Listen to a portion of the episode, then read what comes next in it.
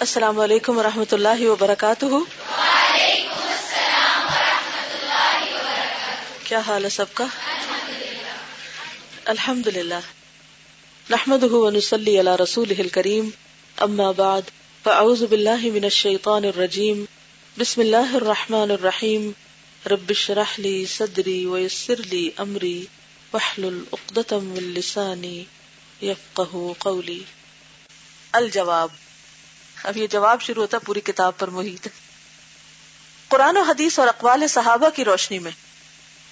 یہاں سے ایک اہم بات پتہ چلتی ہے کہ ابن قیم کا انداز کیا ہے کہ کسی بھی مسئلے کے جواب میں دلائل کہاں سے لاتے ہیں؟ قرآن و سنت سے اور صحابہ کرام کے طریقوں سے۔ اور یہ طریقہ سب سے بہترین طریقہ ہے۔ یہ کہنے کی بجائے کہ فلاں اسکالر کہتا ہے، فلاں شیخ کہتا ہے، فلاں ڈاکٹر کہتا ہے، فلاں ریسرچ کہتی ہے، سب سے پہلے ہمارا رخ کس طرف ہونا چاہیے؟ قرآن کیا کہتا ہے؟ سنت کیا کہتی ہے؟ صحابہ کیا کرتے تھے؟ جب بھی کوئی مسئلہ درپیش ہو، یہ اپنی عادت بنا لیجیے۔ کہیں پر بھی زندگی میں کوئی بھی پریشانی آئے، کوئی بھی مسئلہ آئے، تو ہمیشہ پوچھے کہ اچھا اس سچویشن میں نبی صلی اللہ علیہ وسلم نے کیا کیا تھا؟ مثلا کو فوت ہو گیا، کسی کے والدین فوت ہو جائیں کسی کی اولاد فوت ہو جائے، کسی کے رشتے داروں میں سے کوئی چلا جائے، کسی کو مال کی کوئی تکلیف آ جائے، کسی کو لوگ ستائیں۔ تو ہر دفعہ آپ یہی پوچھتے جائیں اپنے آپ سے، قرآن کیا کہتا ہے؟ نبی صلی اللہ علیہ وسلم نے کیا کیا؟ آپ نے کیا فرمایا؟ صحابہ کیا کرتے تھے؟ خوبصورت جواب ملے گا آپ کو۔ کیونکہ ہدایت کا راستہ کون سا ہے؟ سراط اللہ انعامت علیہم۔ حضرت شیخ ابن قیم رحمہ اللہ مذکورہ بالا سوال کے جواب میں فرماتے ہیں الحمد للہ اما بعد۔ حضرت ابو حرارہ سے روایت ہے کہ رسول اللہ صلی اللہ علیہ وسلم نے ارشاد فرمایا، ما انزل اللہ داء الا انزل له شفاء بخاری کتاب الطب۔ اللہ تعالیٰ نے کوئی ایسا مرض پیدا نہیں کیا جس کے لیے شفا نہ رکھی گئی ہو۔ کتنی زبردست بات ہے یہ۔ ساری مایوسی اس ایک حدیث سے ختم ہو جاتی ہے۔ کوئی بیماری ایسی ہے ہی نہیں۔ اس کا مطلب ہے کہ کینسر کا بھی جی ہاں علاج ہے۔ لیکن عام طور پر جب کسی کو ایسا کچھ ہو تو لوگ کہتے ہیں، لا علاج مطلب تو اس نے مرنا ہی مرنا ہے۔ اور وہ مرنے سے پہلے مرنے لگتا ہے۔ حضرت جابر سے مربی ہے کہ رسول اللہ صلی اللہ علیہ وسلم نے فرمایا، لکل دا ان دوا ان فضا اسی دوا ادا بری اب ادن اللہ۔ صحیح مسلم، باب لکل دا ان دوا اگر آپ زیر زبر لگاتے جائیں تو آپ کو آئندہ کسی اور کو پڑھ کے سنانے میں آسانی ہوگی۔ ترجمہ ہر مرض کی دوا ہے۔ کسی مرض کی جب صحیح طریقے پر دوا کی جاتی ہے تو اللہ تعالیٰ کے حکم سے مریض اچھا ہو جاتا ہے۔ یعنی دوا تو ہے لیکن آپ تلاش کریں تو بات ہے۔ اور پھر طریقہ بھی صحیح ہو۔ بازو کا دوا بھی ہوتی ہے۔ یہ بیماری ہے، یہ دوا ہے۔ لیکن کس وقت کتنی دوا لینی ہے؟ جب تک یہ ٹھیک نہ ہو یہاں درستگی نہ ہو تو علاج صحیح نہیں ہوتا۔ یہی ڈاکٹر کی ضرورت پھر پیش آتی ہے نا۔ ورنہ تو لوگ کسی میڈیکل اسٹور پہ کھڑے ہو جائے اور پوچھتے کس مرض کی دوا یہ کس کی، کس اور ہر ایک ڈاکٹر بن جائے، ہر ایک حکیم بن جائے اور وہ لوگوں کو دینا شروع کر دے ہاں۔ لیکن یہ کون ڈٹرمن کرتا ہے کہ کس مرض میں کتنی دوا دی جائے گی؟ یہ ڈاکٹر بتاتا ہے۔ ڈاکٹر علم حاصل کرتا، محنت کرتا تو اللہ تعالیٰ اس کو حکمت دے دیتا ہے، اس کو سمجھ دے دیتا ہے۔ تو اس لیے جب کسی ڈاکٹر کے پاس جائیں، تو جس وقت وہ آپ کو دیکھ رہا ہو، تو آپ ساتھ ساتھ ایک دعا مانگا کرے کہ یا اللہ، اس مرض کا جو صحیح علاج ہے، وہ اس کے دل میں ڈال۔ ایسا نہ ہو کہ وہ الٹا کام کرے کہ میں پہلے سے بھی جاؤں، پہلے سے بھی حال خراب ہو جائے۔ کئی دفعہ ایسے بھی ہوتا ہے نا۔ بہت سے لوگ ڈاکٹروں کے ہاتھوں دنیا سے رخصت ہوئے۔ کیا کہتے ہیں؟ تشخیص غلط ہو گئی تھی، دوا غلط ہو گئی تھی، انجیکشن لگ گیا تھا، وہ زیادہ ہو گئی تھی، وہ کم ہو گئی تھی۔ ہوتا تو بزن اللہ ہی ہے جو کچھ بھی ہوتا ہے لیکن ڈاکٹر بھی اگر صحیح نتیجے پہ پہنچتا ہے تو صرف اللہ کے عزن سے۔ اسی لیے دوا کے ساتھ دعا کی ہر حال میں ضرورت ہوتی ہے۔ ہمارے ہاں افراد اور تفریح ہے۔ کیا مطلب؟ یا ہم کیا کرتے ہیں؟ خالی دعا کرتے ہیں اور کبھی ہم خالی دوا کرتے ہیں۔ جبکہ دونوں کا کمبینیشن ضروری ہے شفا کے لیے۔ اور اس پر ریسرچ بھی ہوئی تھی۔ کہ وہ مریض جن کے لیے لوگ دعائیں کرتے ہیں، وہ جلدی صحت یاب ہوتے ہیں۔ ریڈر ڈائجسٹ میں یہ مضمون چھپا تھا۔ حضرت اسامہ بن شریک سے مربی ہے کہ رسول اللہ صلی اللہ علیہ وسلم نے فرمایا، ان اللہ لم ينزل داء الا انزل له شفاء علمه من علمه وجهله من جهله مسند احمد۔ اللہ تعالیٰ نے ہر بیماری کے لیے دوا اور شفا اتاری ہے۔ اتاری ہے یعنی زمین پر اتاری ہے یا دلوں میں اتاری ہے، جاننے والا اسے جانتا ہے اور جو نہیں جانتا وہ نہیں جانتا۔ جو عالم ہے عالم ہے، جو جاہل ہے جاہل۔ ایک اور حدیث میں یہ الفاظ مروی ہیں۔ ان اللہ لم يدع داء الا وضع له شفاء او دواء الا داء واحدا ترمذی باب الطب۔ اللہ تعالیٰ نے سوائے ایک مرض کے تمام بیماریوں کی شفا یا دوا پیدا کی ہے۔ صحابہ نے عرض کیا، وہ ایک مرض کون سا ہے؟ آپ نے فرمایا، الحرم، بڑھاپا۔ امام ترمیزی نے اس حدیث کی توثیق میں حاضہ حدیث صحیح ہن یعنی یہ حدیث صحیح ہے کہ الفاظ استعمال کیے ہیں۔ یہ حدیث امراض قلب و روح، امراض اجسام و ابدان اور اس کے علاج و دوا پر مشتمل ہے۔ یعنی اس حدیث میں دا کا جو لفظ ہے، بیماری کا جو لفظ ہے یہ صرف جسمانی بیماریوں کے لیے نہیں ہے، بلکہ قلبی، روحانی بیماریوں کے لیے بھی ہے۔ کیا سمجھ میں آیا؟ جب یہ کہا گیا کہ ہر بیماری کی دوا ہے، تو اس کا کیا مطلب ہے؟ کہ صرف نزلہ زکام کی نہیں، بلکہ روحانی بیماریوں کی بھی، دل کی بیماریوں کی بھی۔ منافقت کیا ہے؟ فی قلوبہم مرض۔ ٹھیک ہے؟ رسول اللہ صلی اللہ علیہ وسلم کا ارشاد ہے کہ جہالت بیماری ہے۔ کتنے لوگ یہ بات سمجھتے ہیں؟ جہالت بیماری ہے۔ اور علماء سے دریافت کرنا اس کی دوا اور علاج ہے۔ یعنی جو بات نہ پتا ہو، جاننے والوں سے پوچھ لو۔ جیسا کہ امام ابو داود اپنی سنن میں حضرت جابر بن عبداللہ سے روایت کرتے ہیں کہ ہم ایک مرتبہ سفر میں تھے۔ ایک شخص کو پتھر سے چوٹ لگ گئی اور اس کا سر زخمی ہو گیا۔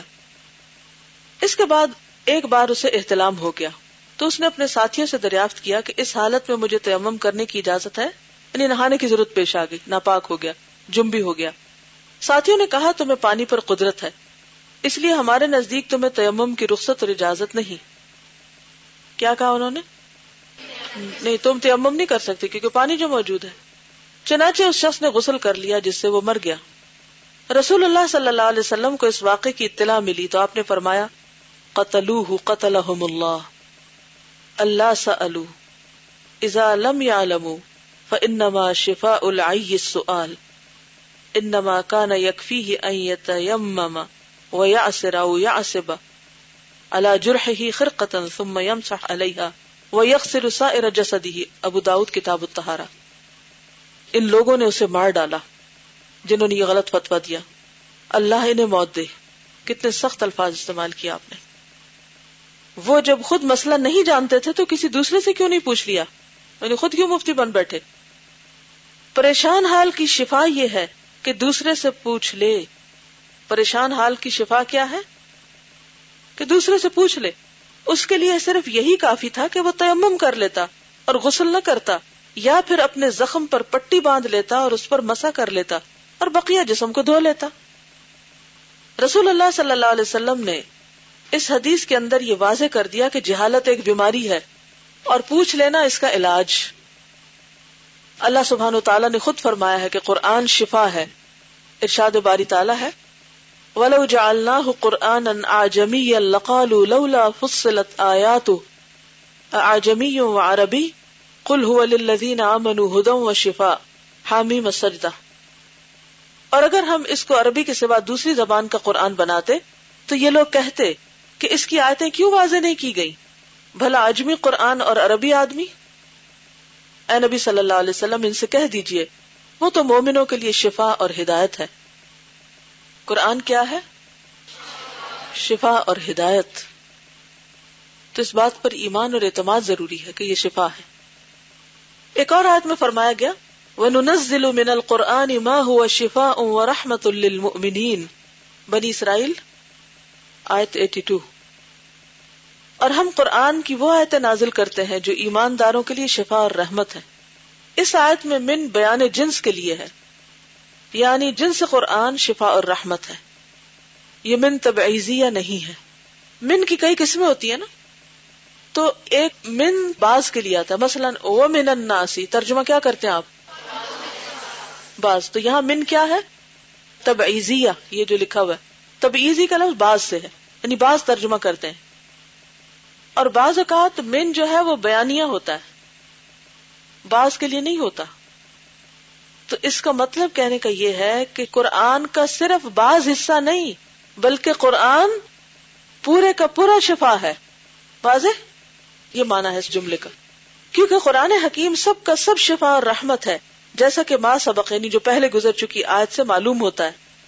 قرآن حکیم یقیناً ہر جہالت، ہر شک و شبہ اور ہر ریب و تردد سے قلوب کو شفا دیتا ہے۔ اللہ تعالیٰ نے بلا شبہ ازالہ امراض کے لیے قرآن حکیم سے زیادہ عام، نفع بخش اور اعظم ترین اور زیادہ بہتر کوئی دوا پیدا نہیں کی۔ پڑھیے جملے کو۔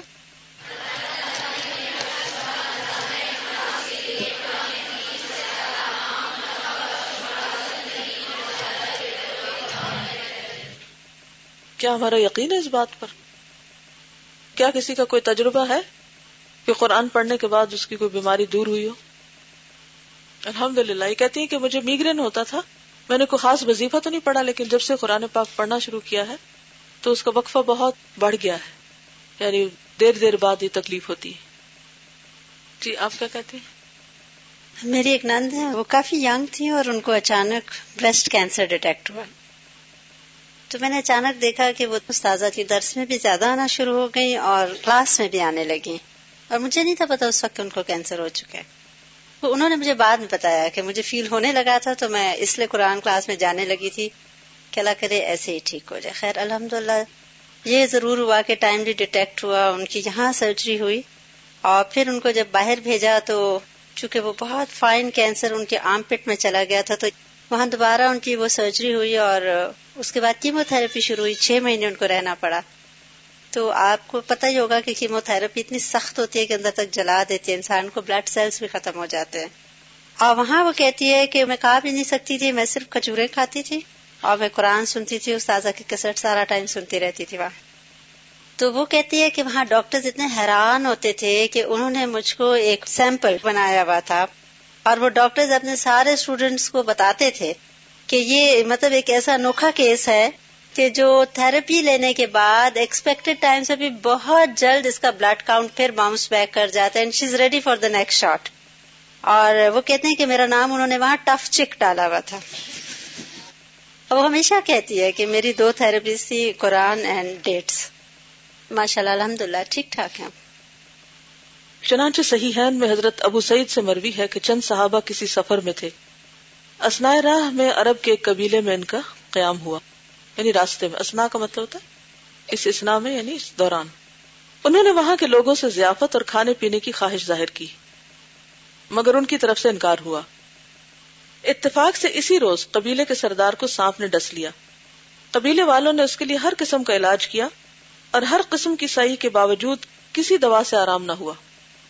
آخر قبیلے کے ایک آدمی نے کہا کہ ان نوارد آدمیوں کے پاس جا کر دریافت کرو۔ ممکن ہے ان کے پاس اس کا کوئی علاج ہو۔ چنانچہ یہ لوگ صحابہ کے پاس آئے اور کہنے لگے، ہمارے سردار کو سانپ نے ڈس لیا ہے۔ ہم نے ساری تدبیر کر دیکھی، مگر کچھ نہ ہوا۔ کیا تم میں سے کسی کے پاس کوئی علاج ہے؟ صحابہ میں سے ایک نے کہا ہاں تم نے ہماری مہمان نوازی نہیں کی۔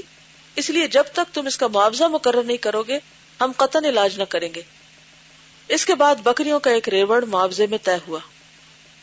ایک صحابی وہاں تشریف لے گئے اور الحمد للہ رب العالمین یعنی سورت فاتحہ پڑھ پڑھ کر اس پہ دم کرنا شروع کر دیا۔ بس پھر کیا تھا؟ گرا کھل گئی۔ وہ اسی وقت اٹھ بیٹھا۔ اس کا استراب اور بے چینی ختم ہو گئی اور چلنے پھرنے لگ گیا۔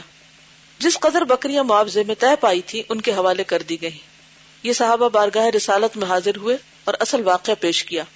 رسول اللہ صلی اللہ علیہ وسلم نے فرمایا، قد اصب تم اقسم ودربوا لي معكم سهما فضحك رسول الله صلی اللہ علیہ وسلم۔ صحیح بخاری فضائل قرآن۔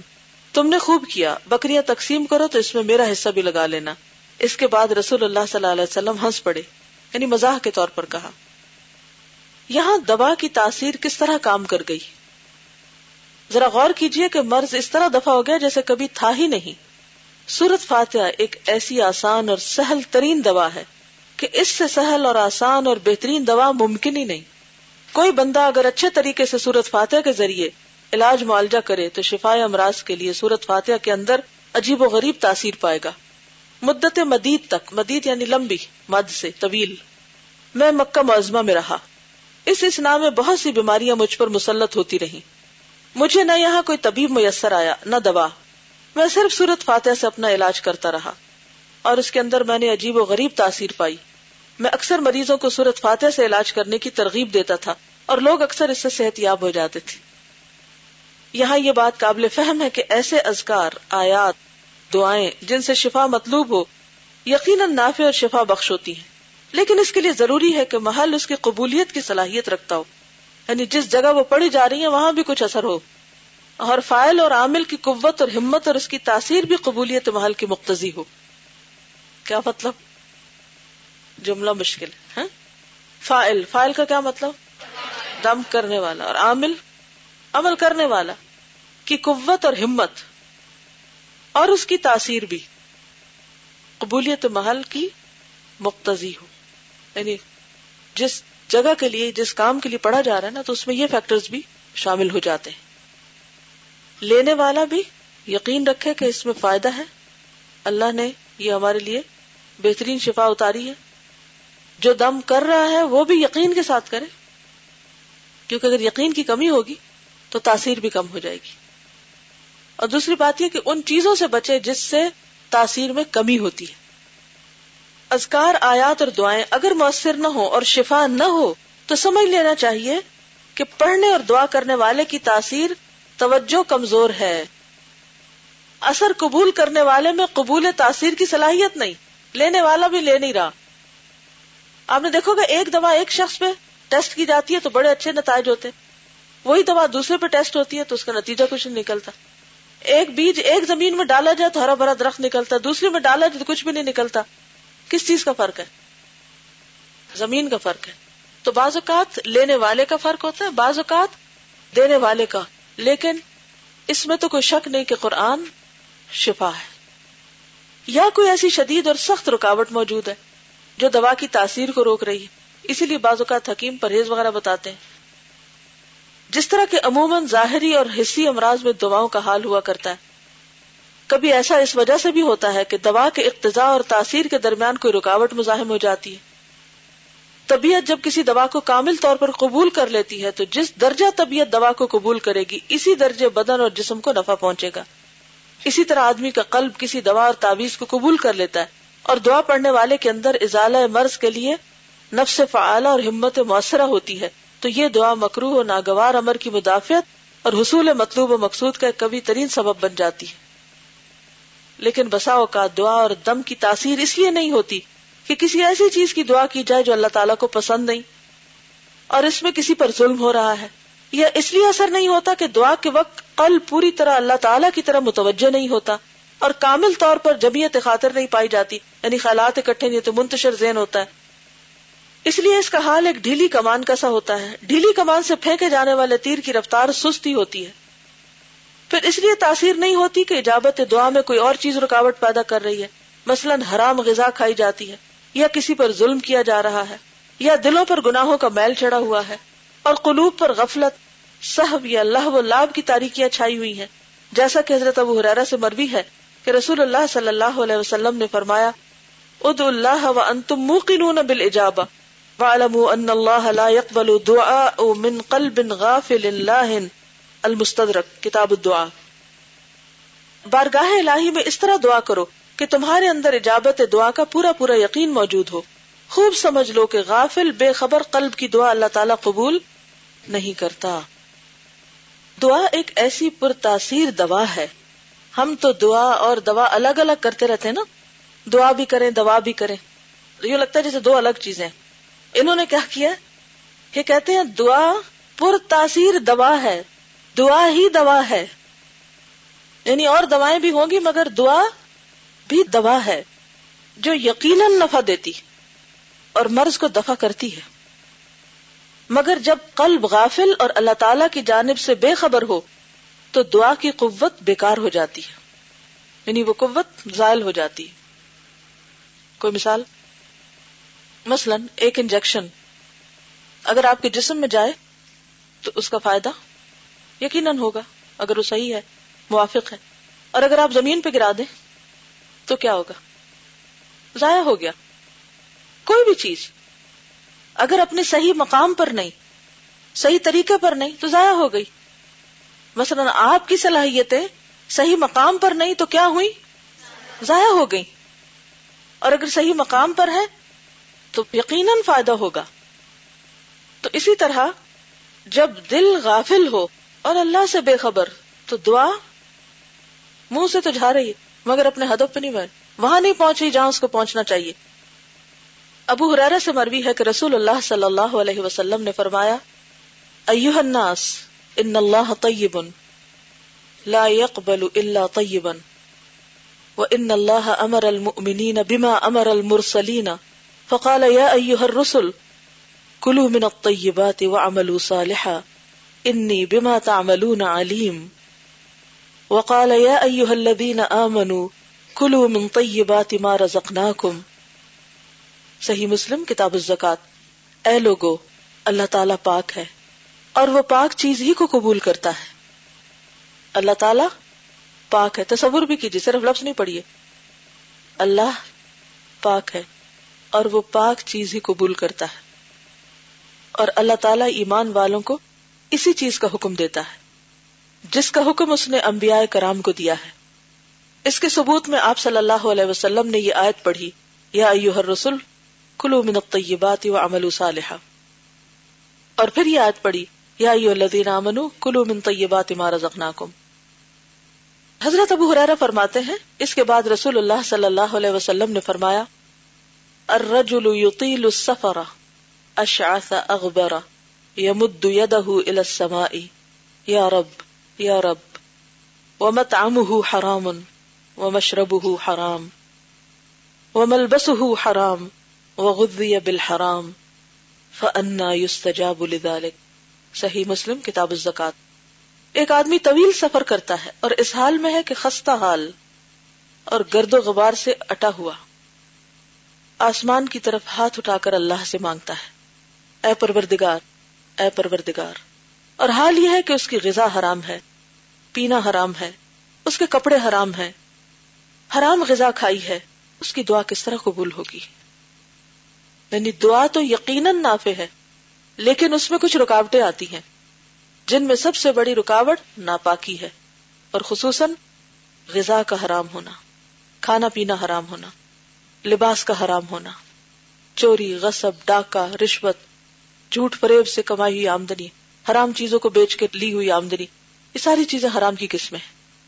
اور جب انسان ان کو استعمال کرتا ہے، تو پھر انسان کا دل بھی سخت ہوتا ہے۔ انسانوں کی ہمدردی بھی جاتی ہے۔ عبادت میں دل نہیں لگتا اور دعائیں بھی قبول نہیں ہوتی۔ تو اس کے لیے بہت زیادہ اس بات کی کوشش کرنی چاہیے کہ ہم عبادت سے پہلے اپنے کھانے پینے کو پاک کریں۔ ہو سکتا ہے آپ کہیں کہ اب ہم تو نہیں کماتے، ہمارے شوہر کماتے ہیں یا ماں باپ کماتے ہیں اور وہ لاتے ہیں، ہمیں کیا پتا وہ کیا کرتے۔ چلیے ٹھیک ہے، جتنا آپ ان کو بتا سکتے ہیں، آپ کر سکتے، کریے، لیکن آپ کے پارٹ پر آپ خود اپنی غذا میں سلیکشن کس چیز کی کرتے ہیں؟ بہت سے لوگ جب کچھ کھاتے ہیں تو کیا واقعی طیب کھاتے ہیں؟ کیا کھاتے ہیں؟ جنک۔ جنک میں بہت ساری چیزیں ایسی ہیں جو طیب نہیں ہے اور اس میں اگر آپ تھوڑا سا اس کے پیچھے چلے جائیں کہ وہ چیزیں تیار کیسے ہوتی ہیں؟ حتیٰ کہ مرغیوں کو پالتے کیسے ہیں؟ پھر اس کے بعد ان کو ذبح کیسے کرتے ہیں؟ پھر اس کے بعد اس میٹ کی پروسیسنگ کیسے ہوتی ہے؟ پھر وہ کہاں کہاں سے ہوتا ہوا ان مرحلوں سے گزر کر کیا کچھ اس میں شامل کر کے آپ کے برگرز میں آتا ہے؟ اور آپ ہیں کہ اپنی خون پسینے کی کمائی بالکل حلال حلال جا کے صرف زبان کے ٹیسٹ کے لیے، اگر اپنے شہر میں نہ بھی ہو تو دوسرے شہر کا ٹریول کر کے جا کے کھائیں گے۔ اور نہیں پتا کہ وہ حلال بھی ہے یا نہیں۔ کتنے لوگ ہیں کہ جیسے کھانوں پہ فخر کرتے ہیں اور نہیں سوچتے کہ کس چیز سے بنا ہے، کہاں سے آیا کیونکہ یہ اس بات کا شعور ہی ختم ہو گیا ہے کہ حرام چیزیں اور غیر طیب غیر طیب۔ اور غیر طیب میں ایک چیز بظاہر صاف ستھری بھی نظر آ رہی ہے۔ ٹیسٹ بھی بہت اچھا ہے، لیکن وہ حقیقت میں طیب نہیں ہے۔ اور اس دور کے فتنوں میں سے ایک بہت بڑا فتنہ ہے۔ پچھلے دنوں کسی کے ہاں جانا ہوا تو انہوں نے کچھ کلپس دکھائے ایک ڈاکیومینٹری کے، کہ جس میں انہوں نے بتایا کہ جو بہت ساری فوڈ چینز ہیں یعنی ملٹی نیشنل ہیں، ان میں میٹ کہاں سے آتا ہے؟ انہوں نے رائٹ فرام دا بگننگ کہ چکس کیسے پیدا ہوتے ہیں، کہاں رکھے جاتے ہیں کیا کھاتے ہیں؟ کیسے ذبح ہوتے ہیں؟ ان کا ذبح کا طریقہ کیا ہے؟ اور پھر کیسے وہ میٹ پروسیس ہوتا ہے؟ اور کس کس طرح پہنچتا ہے کہ اگر آپ دیکھ لیں، تو آپ یہ ساری چیزیں حرام کر لیں اپنے اوپر۔ لیکن آج آپ دیکھیں کہ ہم میں سے وہ شخص سیلف پٹی کا شکار ہو جاتا ہے جس نے وہ مزہ نہ چکھا ہو۔ اور پھر جب ہم اسلامی ملکوں میں آتے ہیں او یہاں تو حلال ہی ہوگا۔ مکہ میں ہے، فلاں چیز، بس مکہ میں ہے۔ کافی ہے، پاک ہو گیا۔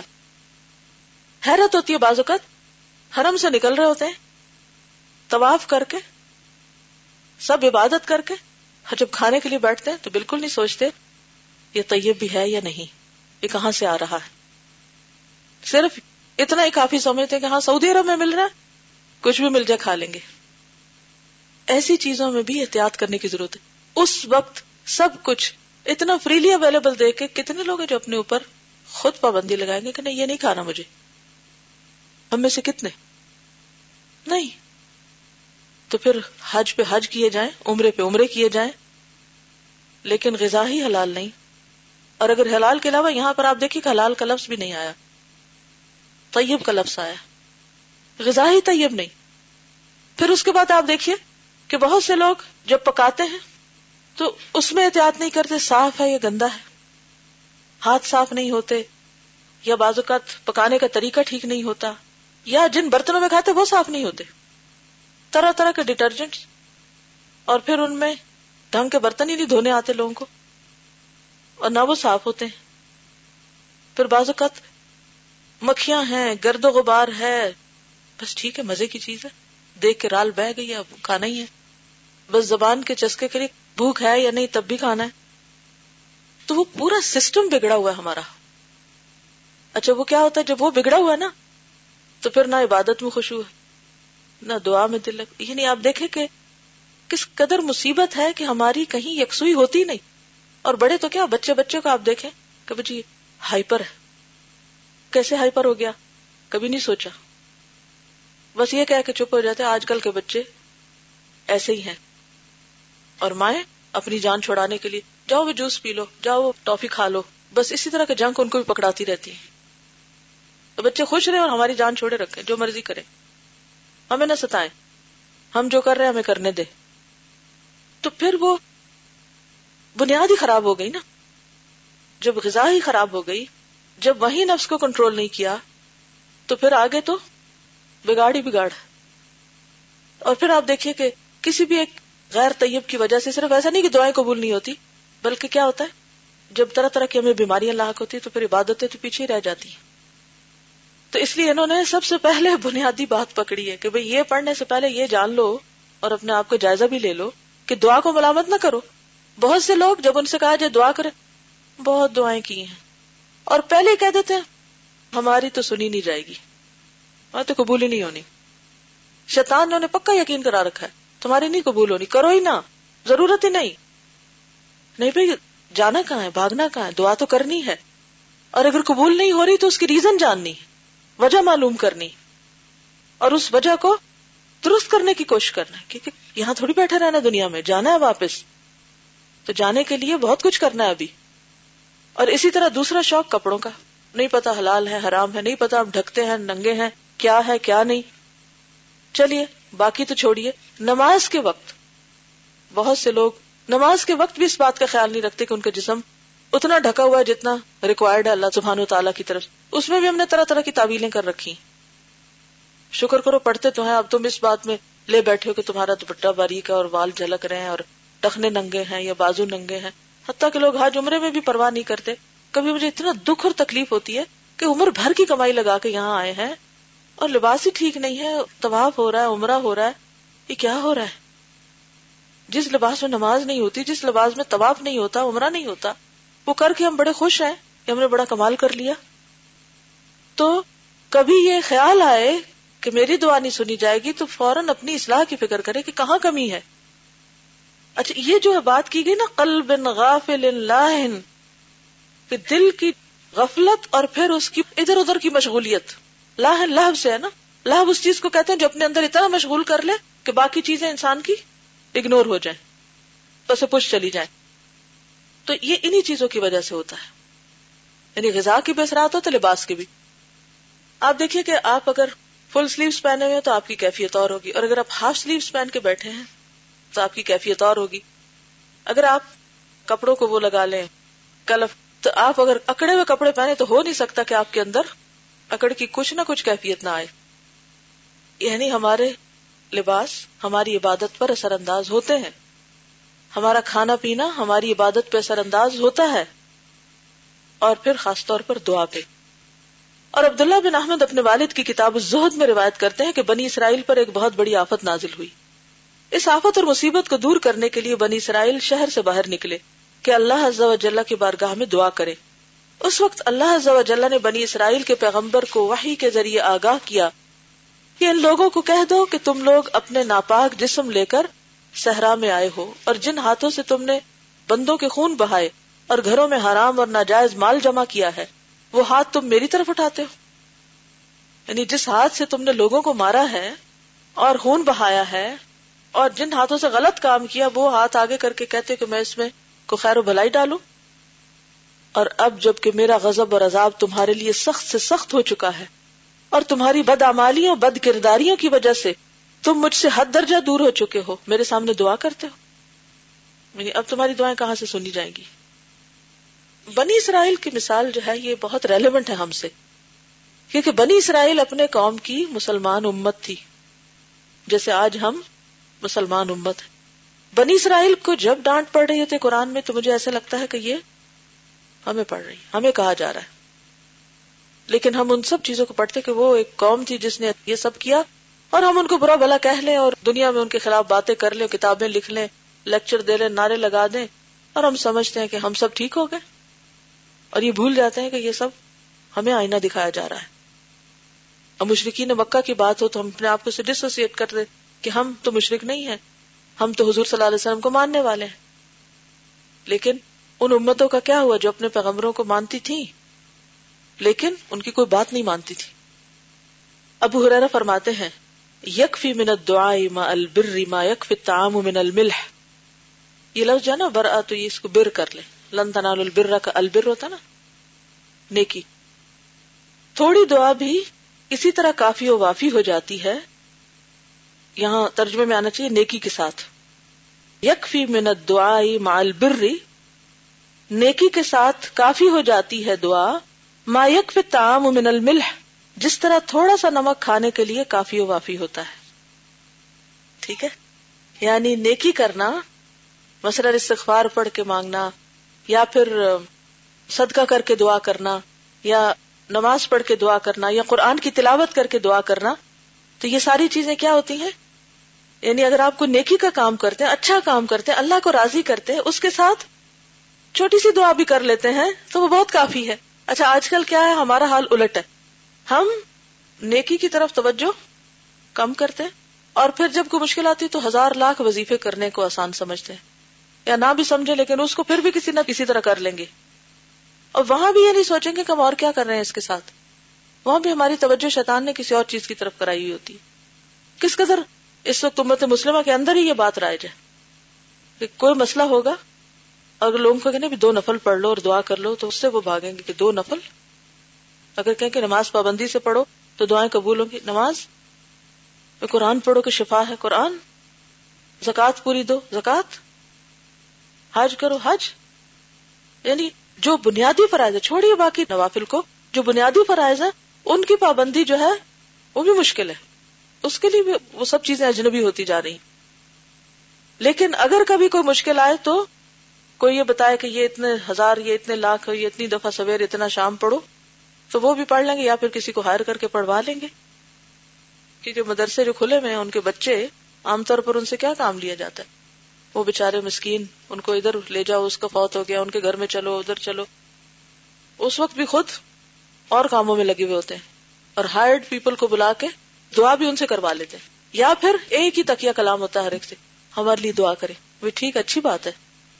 صحابہ کرام کا یہ تکیہ کلام نہیں ہوتا تھا۔ ہم اس میں بہت مبالغہ کر رہے ہیں۔ اس میں بھی سوچنا چاہیے۔ بازو کا تو اتنی حیرت ہوتی ہے کہ ایک مجلس میں لمبی چوڑی دعا کر کے اٹھتے ہیں اور اس کے فوراً بعد لوگ آ کے کہتے ہیں ہمارے لیے دعا کریں۔ تو میں سوچتی ہوں کہ ابھی کیا ہو رہا تھا؟ ابھی کیا کیا گیا ہے؟ اس وقت کہاں تھے؟ یعنی کہ ہم سوچتے نہیں نا کہ ہم کیا کہہ رہے ہیں۔ یعنی اس کا یہ مطلب نہیں کہ کسی سے کہہ نہیں سکتے دعا کے لیے، لیکن ہر چیز کا ایک وقت ہوتا ہے نا، موقع محل ہوتا ہے۔ تو جب نیک کام کرو گے تو تھوڑی سی دعا بھی بہت کافی ہو جائے گی۔ اسی لیے آپ دیکھیں کہ نبی صلی اللہ علیہ وسلم کی دعائیں کوئی دو چار صفحوں پہ مشتمل نہیں ہوتی۔ ایک ایک دعا کتنی ہے؟ کوئی ایک لائن کی ہے؟ کوئی آدھی لائن کی ہے؟ کوئی دو لائنوں کی؟ ہارڈلی کوئی ایک آدھ لمبی دعا ہوگی۔ باقی کتنی کتنی؟ وہ چھوٹی ہیں۔ لیکن ساری توجہ کس پہ ہے؟ توجہ کس پہ ہے؟ زندگی کا مقصد پورا کرنے پہ، جو اپنے فرائض ہیں ان کو ادا کرنے پر۔ اور اب آپ دیکھیں کہ بعض اوقات یہ لگتا ہے کہ دعا کرنا بھی ایک رسم بن گیا نا۔ اور پھر اس پہ بھی فخر ہوتا ہے۔ فلاں کی دعا بڑی خوبصورت تھی، فلاں کی اتنی اچھی تھی۔ ٹھیک ہے، آج کے لیے اتنا ہی کافی ہے۔ آج کا ہوم ورک کیا ہے؟ دعا مانگے اور اپنی اپنی کسی بیماری کے اوپر خود سورت فاتح کا دم کرے۔ اپنے اوپر بھی اور دوسروں پر بھی۔ اوکے۔ جزاکم اللہ خیرن۔ سبحانک اللہم و بحمدک۔ نشہد اللہ الہ الا انت۔ نستغفرک و نتوب الیک. السلام علیکم و رحمۃ اللہ وبرکاتہ.